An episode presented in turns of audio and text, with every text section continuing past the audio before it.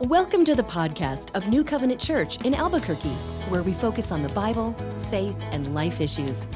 We hope this podcast will be helpful to you on your faith journey. Now, here's our message.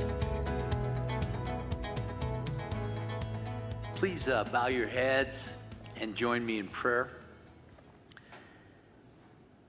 Lord, may the words of our mouths and the thoughts of our hearts be pleasing to you, O God, our rock and our Redeemer. May we put away our distractions, our thoughts, our worries, our cares of this world, and focus on your word as we today remember and honor those who paid a very high price, made the ultimate sacrifice in giving their lives for their love of their fellow countrymen. Lord, we thank you for their families, for their comrades who who survived and so often suffer tremendous guilt because they did so.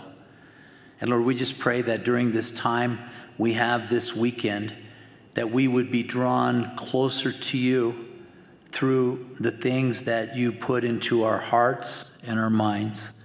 And that as we do so, we would be forever grateful for all that has been done for us through these people's service. And we pray this in Jesus' holy name. Amen. Well, my message today is titled A Faith Memorial. And this weekend, in a lot of unfortunate ways, has turned into the symbolic start of the summer season with picnics and camping trips and outdoor activities the main focus for most. As a matter of fact, I, I always say, hey, welcome. It's good to be here amongst the people who don't have a camper or a boat or a motorcycle or, or an RV. But no, really, we're, we're, we're glad that you're here today. Memorial Day has much more important meaning that goes back deep into the history of our nation. In May of 1868, General John Logan, the commander in chief of the Union Veterans Group, known as the Grand Army of the Republic, issued a decree that May 30th should become a nationwide day of commemoration for the more than 620,000 soldiers killed in the Civil War that had just recently ended. Of those, 364,000 were Union troops.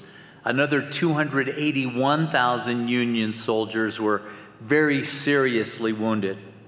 Up until the Vietnam War, the number of Americans killed in the Civil War surpassed the number who died in all our other wars combined, including the Revolutionary War, the Mexican War, Spanish American War, World War I, World War II, and Korea. On Decoration Day, which Logan first called it, Americans were told to lay flowers and decorate the graves of the war dead, quote, whose bodies now lie in almost every city, village, and hamlet churchyard in the land, end quote. Logan probably got the idea from earlier events in the South. Even before the war ended, women's groups across much of the nation were gathering informally to decorate the graves of the dead. And in April 1886, the Ladies Memorial Association of Columbus, Georgia, resolved to commemorate the fallen once a year, a decision that seemed to have influenced John Logan to follow suit, according to his own wife. And Americans embrace this notion of Decoration Day pretty much right away. That first year, more than 27 states held some sort of ceremony, and there were over 5,000 people in attendance at a ceremony at Arlington National Cemetery. But for more than 50 years, that holiday was used to commemorate just those killed in the Civil War, not any other American conflict. And it wasn't until America's entry into World War I that the tradition was expanded to include all those killed in all wars. And Memorial Day was not officially recognized nationwide until it became a federal holiday in 1971. Unfortunately, there have been several more wars since then. The Vietnam War was still raging when that happened. We've lost many, many lives, too many of our nation's brightest, boldest, and bravest, all of whom we are to honor on Memorial Day. When it comes to bravery, selflessness, and service to the nation, there are hundreds, probably thousands, of wonderfully inspiring quotes, many by some very famous people. And I went through a lot of them and picked out just a couple that I thought were appropriate today. General George S. Patton said, It is foolish and wrong to mourn the men who died.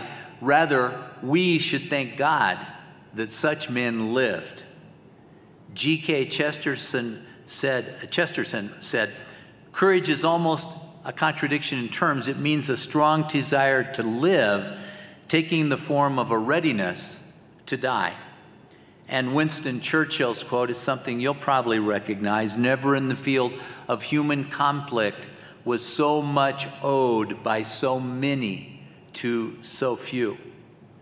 Now, before you begin to think that you accidentally walked into a seminar on American history this morning, I, I need to turn this message over to the person who made the most important sacrifice in all of history the most influential man who ever walked the earth, who, of course, had quite a few famous quotes himself. Jesus said in John 15, There is no greater love than to lay down one's life for one's friends. Now we know Jesus didn't say this in the context of war, but of life, eternal life. The possibility of sinful men and women like you and me being able to spend eternity in heaven, paradise forever in the presence of God Himself. He was speaking of the ultimate sacrifice throughout all of history that He Himself was about to make, freely giving up His life for the good of His friends. But in order to clearly understand this text, this powerful sentence, we need to look carefully at the context, the words surrounding this phrase. And I know that most of you, many of you, have been through this passage of Scripture perhaps dozens of times over the years from a, a, variety of teachers with a lot more skill and, and Bible knowledge than me. But there is such a treasure trove of some of the important things, the most important things that Jesus ever said in these scriptures that I ask you to bear with me and see if today's review doesn't bear some fruit and give us a fresh perspective on our faith and how it may tie in with this holiday we celebrate. We start in John 15, verse 1. I'm the true grapevine, and my Father is the gardener. He cuts off every branch of mine that doesn't produce fruit, and he prunes the branches that do bear fruit, so they will produce even more. Friends, these are the facts of the Christian life. If you are a bad branch, you will be cut off because you're not producing anything good. God views you as dead wood. On the other hand, even if you're a, a, good branch, God will cut you back at certain times. Not might, He will prune you to spur even greater growth and production. And most of us forget that Scripture explains this several times. It works in our gardens and it works in our lives. But when it does happen, as humans, we complain about every little difficulty. It's much better to take a deeper look at our challenges and problems and recognize that, you know, I, I think just the Lord is, is pruning me so that I can better be prepared to deal with future plans He has for my life. Verse 3 You've already been pruned and purified by the message I have given you. Now, Jesus said these words and they became scripture. They were not yet printed as scripture at that point in time, but it's true. God's word, scripture in the Bible, prunes and purifies us on a daily basis if we use it in the way God intends. Verse 4 Remain in me, and I will remain in you. Old translations use the word abide, which has pretty much uh, disappeared from our, our language, our lexicon these days. But, but it means to stay close, to live within. The only way to do this is by maintaining constant contact with the Lord, intimate fellowship. It's critically important that we stay connected to Him because Jesus is the source of all our spiritual nourishment. not Oprah or Dr. Phil or self help books, not our friends, and certainly not your horoscope. Spending time in prayer, reading the Bible, and obeying His Word, getting together on a regular basis with other true believers, and being continually aware of His presence through the Holy Spirit in our life is the only way we are able to produce fruit. For a branch cannot produce fruit if it is severed from the vine, and you cannot be fruitful unless you remain in me. Yes, I am the vine, and you are the branches. Those who remain in me and I in, I in them will produce much fruit. And we've done whole lessons on what fruit is. It can be anything from saving souls, bringing others to truly know about Jesus to answered prayer, to joy and love, and a long list of other wonderful qualities listed in Scripture as true Christian characteristics. Then Jesus, in the second sentence of verse 5, says, For apart from me, you can do nothing. Now, here we could do an entire message on that one sentence.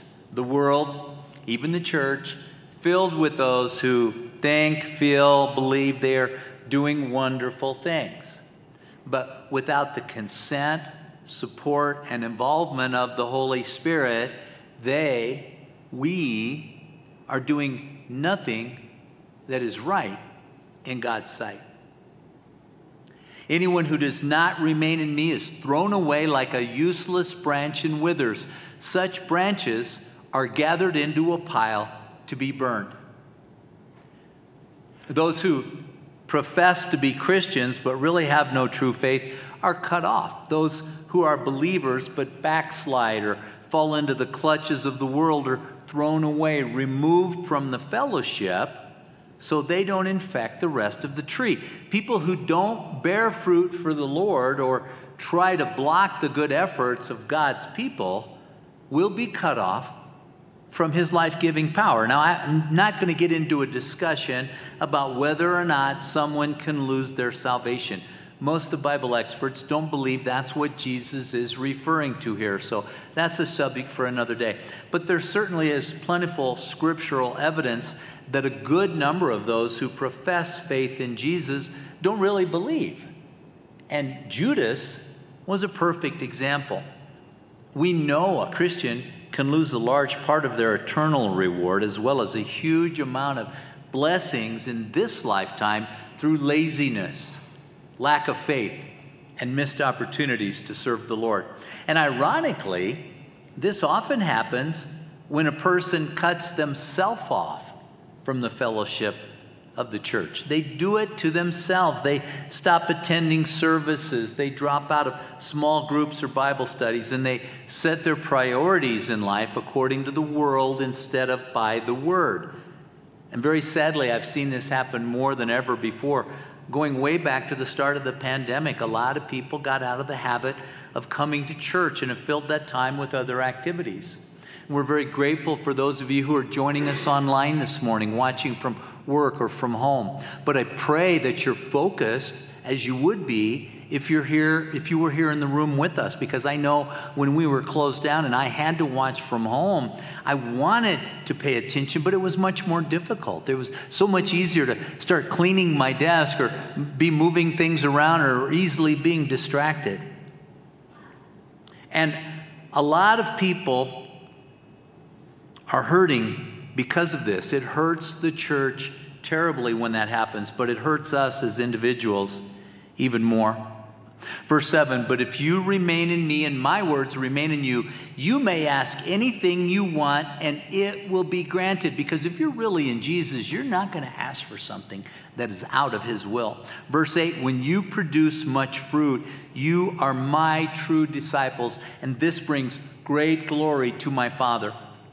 You know, as we progress in our walk of Christian faith, we should get better and better at it. Just like this passage, I don't know if you noticed it, but Jesus' description goes from fruit to more fruit to much fruit.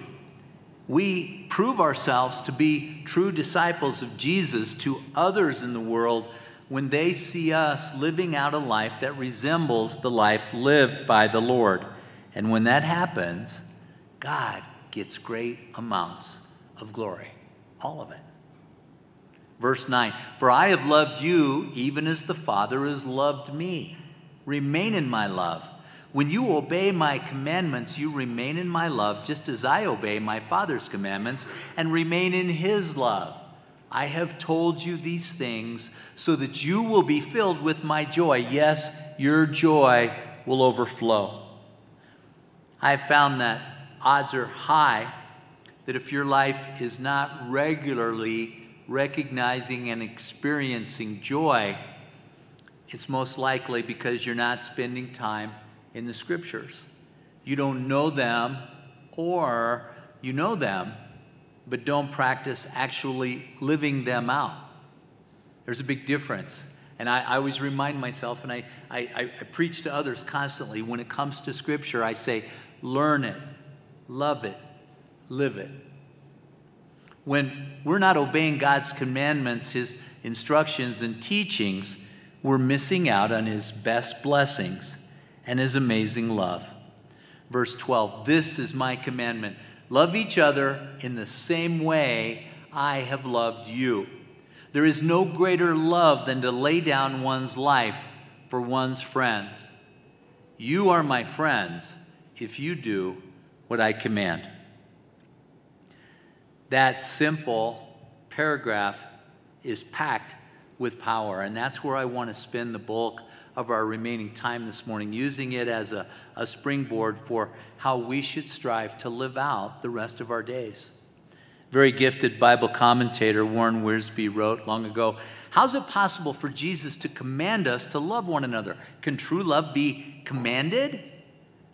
You must keep in mind that Christian love is not a feeling, it is an act of the will. The proof of our love is not in our feelings, but in our actions, even to the extent of laying down our lives for Christ and for one another. And as I was reading this, it, it hit me that, that Wiersbe is pointing out the tie to the military. Those in the military who laid down their lives to protect us and promote our nation, Jesus laid down his life for both his friends and his enemies. And I don't know of any soldiers who've ever done that. In Romans 5 6, we read, When we were utterly helpless, Christ came at just the right time and died for us sinners. Now, most people would not be willing to die for an upright person, though someone might perhaps be willing to die for a person who is especially good. But God showed his great love for us by sending Christ to die for us while we were still sinners. We were the enemy. God sent his son to die for us. When we send our military off to war, we certainly don't want them to die, yet we know that's often the price that will be paid through the interactions that are made our military is sent off into dangerous places where we know the odds of survival are not good. Yet we hope against hope they will live. God knew from the very beginning of time that Jesus Christ would come to the earth and die for our sins. Jesus willingly left the majesty and the worship and the comfort of heaven to come live on earth as a penniless person destined to die in a horrible way for crimes he didn't commit. Yet he willingly came anyway out of his deep love for us. He knew it was the only way we could be saved. He loved us as friends and proved it by dying for our sins, the sins that had been committed, that have been committed since then, and for those that will happen between now and the day we take our last breath. And then he gave us that commandment love each other in the same way I have loved you. And notice he didn't say it's a suggestion or here's a good idea. It's a command from the ruler of the universe, the creator of all things. And don't feel lonely if you think this sounds impossible. It is. Yet scripture teaches us that with Jesus, all things, anything is possible. I can do all things through Christ who strengthens me. We remember the apostles very well. His closest followers, his best friends, ran and hid when he was crucified. They all thought, we're next. We got to get out of here. But after he rose from the grave and appeared to them in person numerous times and then ascended into heaven, they were completely transformed. They witnessed his power, they believed his words. They lived the rest of their days to the limit to spread the gospel to all of the known world. And they paid a very heavy price for doing that. And we love church history and tradition. It's not perfect. We can't verify the validity of all of it as we are able to do historically with much, most of Scripture. But there's ample evidence that almost every one of the apostles died by violence. We think that that John was the only one who passed away of old age, natural cause. Paul was beheaded in Rome. Peter was crucified upside down. Andrew, believed to have been crucified in Greece. Thomas was pierced through his heart with the spears of four Roman soldiers. Philip helped the wife of a powerful Roman official come to know Jesus as Lord and Savior, and in retaliation, that leader had Philip arrested and cruelly put to death. Yet, not every true follower of Jesus died, or the Christian faith most likely would have died with them. And it's the same in the military. Not every person who signs up to serve in our armed forces is expected to die. However, and this is important because it ties in with our Christianity, they and we are expected to be willing to die for the cause if it comes down to that. Same is true of a follower of Christ. Stephen is the first martyr of the church. There have been millions more since him, standing up for our faith in the face of threats and persecution, horrible treatment, not backing down to threats from governments or those in other religions. Christians continue to die in large numbers these days simply because of their faith and practicing it, especially in countries like India, China, and most Muslim nations. And many of them are offered the opportunity to recant, to live, if they simply reject their Christianity in public. Most refuse and gladly in their life on this earth as a faithful follower of Jesus Christ. And I know this is hard to think about, but I urge you to pray that we would all pray that we would someday have that same honor. We've never yet had to face those kinds of things in this nation. It's been centuries since that's happened here. I honestly believe that many of us will experience those things in our lifetimes, right here in this nation. I do believe it's coming, and I recommend again the book Live Not by Lies, a manual for Christian dissidents by Rod Dreher. Now you may be thinking, well, Steve, I'm not a Christian dissident. To which I would say, Not yet. But the day may soon be coming that will require exactly that for you in order to practice your Christian faith. But I don't want to get off track today. I, I, I will say that the people that I've recommended this to, and I've done this incessantly, bugging people for months and months, without fail, get back to me and say, man, I'm so glad I read that. It was really, really hard the first three, four chapters, but I came away in a much better spiritual way. But let's get back to the subject at hand. As deeply faithful Christians, we can die and continue to live. And I'm not talking about living in eternity with Jesus. Of course, that should always be our ultimate goal to meet Jesus face to face and to hear him say, Well done, good and faithful servant, enter into your eternal reward. I can hardly say that sentence without tearing up because that is such a, a deep desire for me at some point in my future. But I'm talking about continuing to live in this world while dying to ourselves. It's absolutely possible, and more than that, it's required.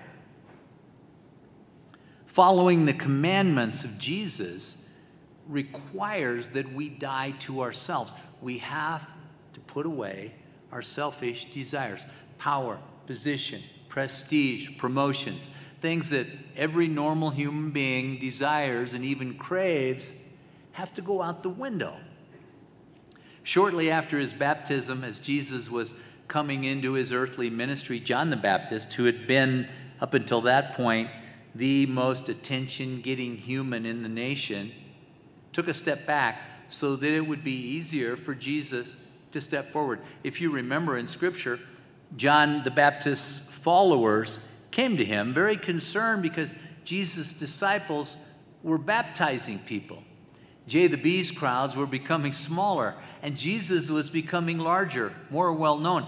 John told his followers he was okay with that, and he said, I must become less so he can become more. He freely stepped back out of the spotlight and took a lesser place in the eye of the public. Philippians 2 3 speaks to this. Do nothing from selfish ambition or conceit, but in humility count others more significant than yourselves. Let each of you look not only to his own interests, but also to the interests of others. In order to follow Christ, we can no longer be the number one interest in our life. Jesus must be. And if you truly want to make him number one, we have to elevate our love and concern for others above our love and concern for ourselves. And by the way, this is hard to understand because we love them so much, but that goes for your spouse, for your children, for your parents.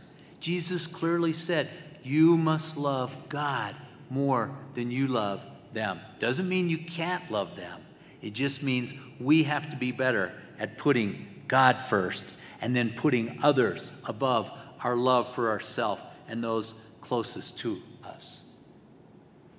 Jesus told us we prove we are his friends when we live our life in obedience to his commands. And he specifically commands us to love others the exact same way he loves us. That means loving them way beyond doing and saying nice things. It's great to be a nice person. Everybody loves a cheerful countenance and a smile and encouraging words, and that's great. But it goes much deeper than that. It means we are more concerned with their well being than we are for our own. It means that we're willing to sacrifice some of our success for their survival. It means that we're, being, we're willing to share with them even if we have to go without. We must learn to loosen our grip on our time, our talent, and our treasure. It no longer belongs to us. It comes from God in the first place, and it's His to do with as He pleases. And if we're paying good attention to the Lord, we come to realize that it often pleases Him immensely when we freely give our things away to others.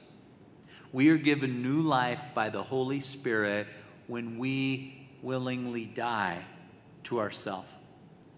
Colossians 3 speaks to this, starting in verse 3. For you died to this life, and your real life is hidden with Christ in God.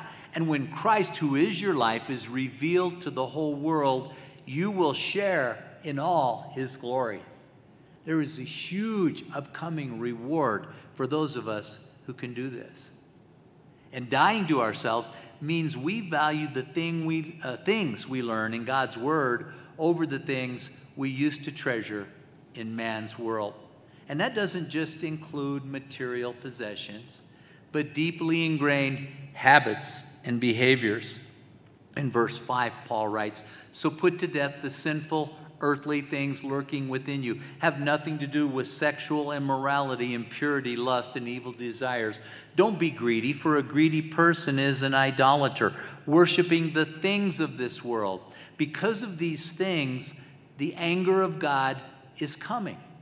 You used to do these things when your life was still part of this world, but now is the time to get rid of anger, rage, malicious behavior, slander, and dirty language. Don't lie to each other, for you have stripped off your old sinful nature and all its wicked deeds. Put on your new nature and be renewed as you learn to know your Creator and become like Him. And this brings us full circle back to today's main passage in John 15, verse 15, where Jesus says, I no longer call you slaves because a master doesn't confide in his slaves. Now you are my friends, since I have told you everything the Father told me.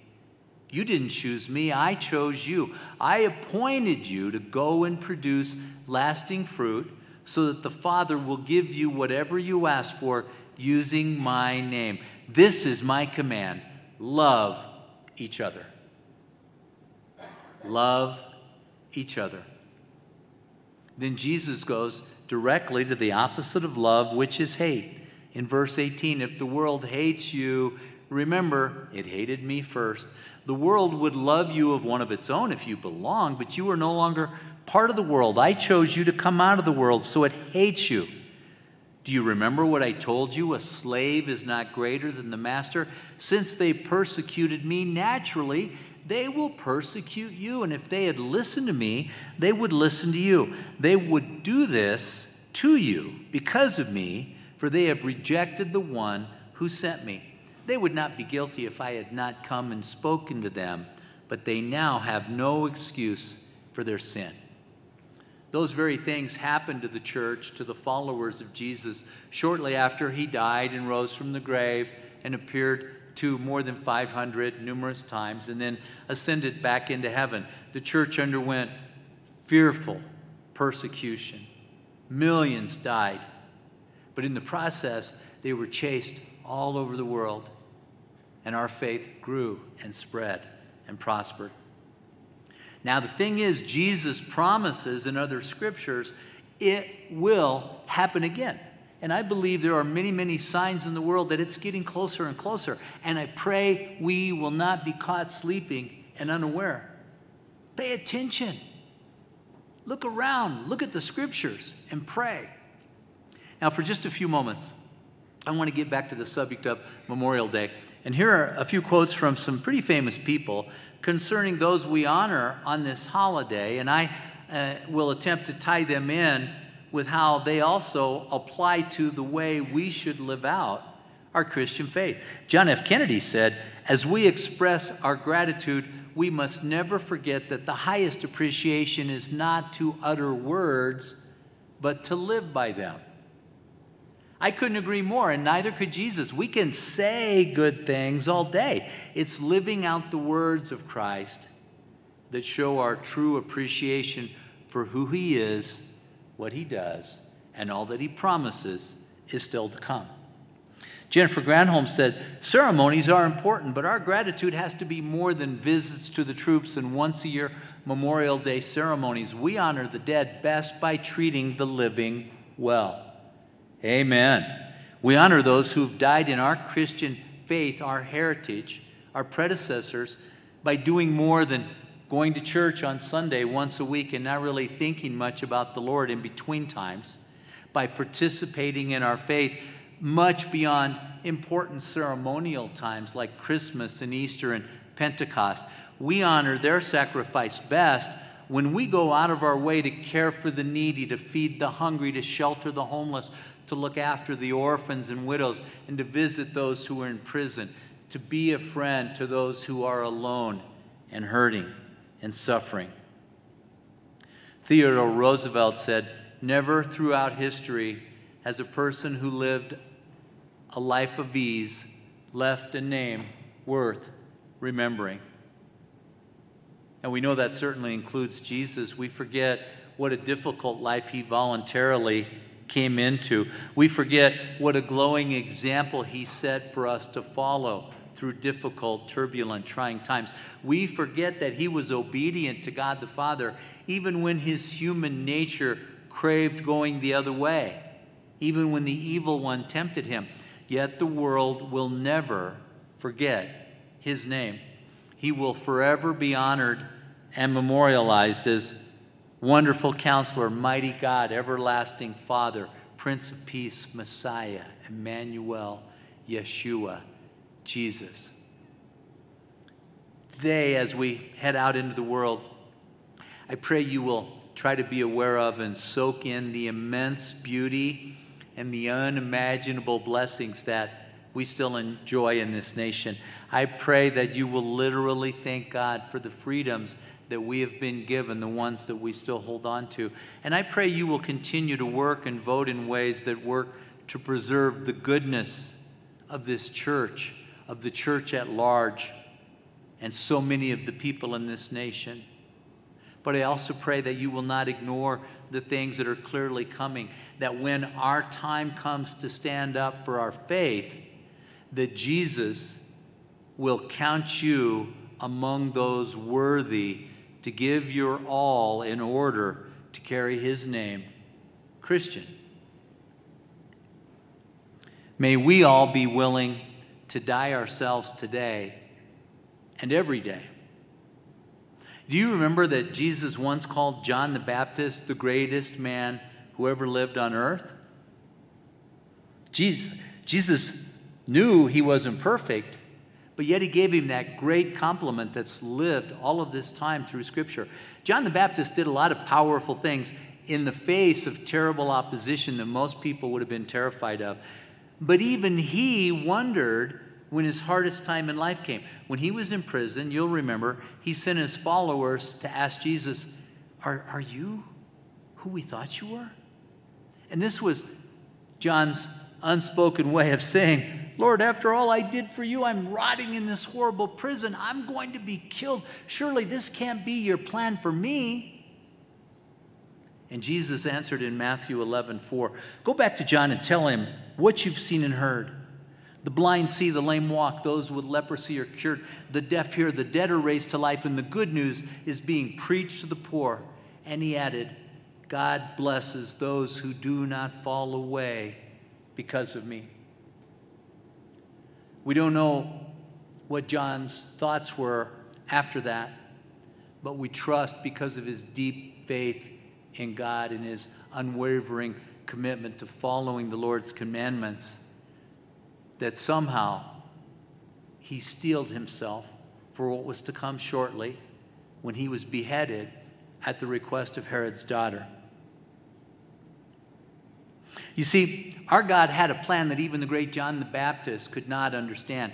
We should expect the same kinds of trials and troubles in our lives. So we should pray for the courage and the strength to never give up on our faith, to never give in to the way society pushes back against our faith in the Word of God. They're all over us these days. And it's going to get worse. We just need to get used to it. And we can't whine and cry and complain. We need to be kind and loving and gentle and caring and love our enemies, love others in the same way that God loves us. We should live a life that allows those of future generations to look back on our service in God's kingdom, on our love of others, through our single minded devotion to Jesus Christ as Lord and Savior, as is done in the scriptures in Hebrews 11. We'll start in verse 32. This is a, a long passage. Bear with me. How much more do I need to say? It would take too long to recount the stories of the faith of Gideon, Barak, Samson, Jephthah, David, Samuel, and all the prophets. By faith, these people overthrew kingdoms, ruled with justice, and received what God had promised them. They shut the mouths of lions, quenched the flames of fire, and escaped death by the edge of the sword.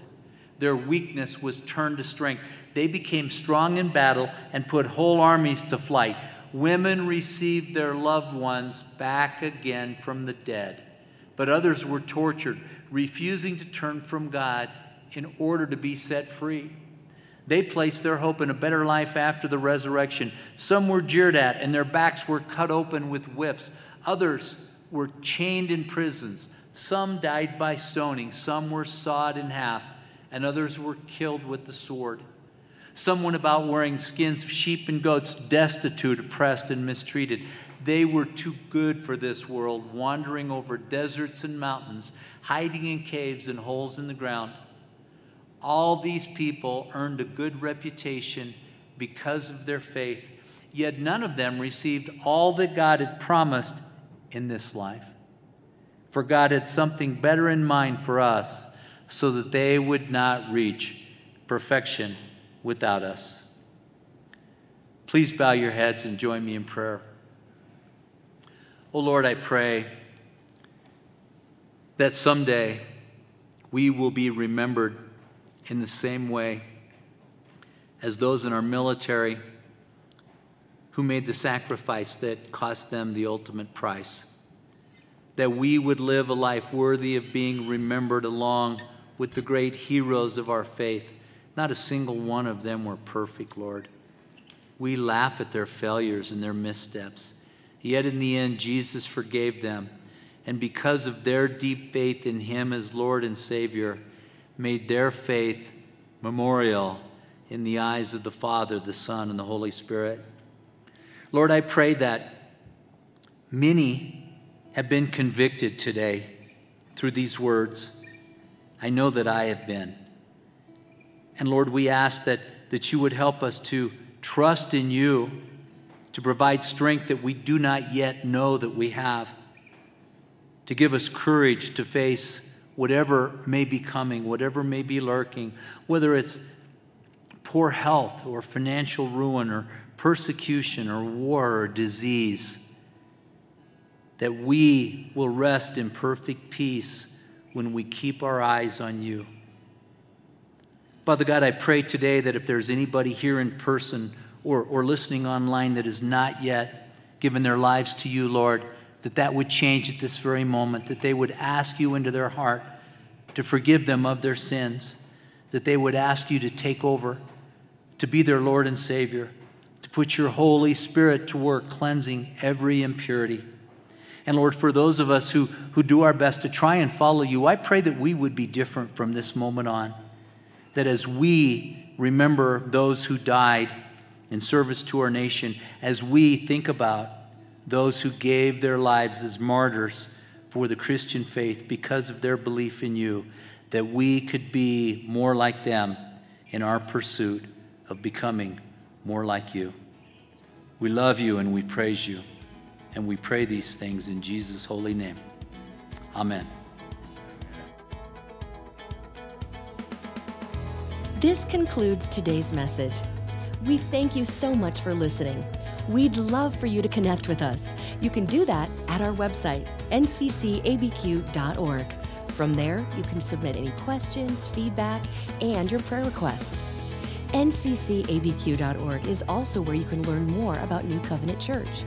Subscribe to our podcast and newsletters, browse our online message archive, and even tune in and watch the stream of each weekly message. We hope you'll join us. So, until next time, may the Lord bless you and keep you. May God smile on you and gift you. May God look you full in the face and make you prosper. Have a great week.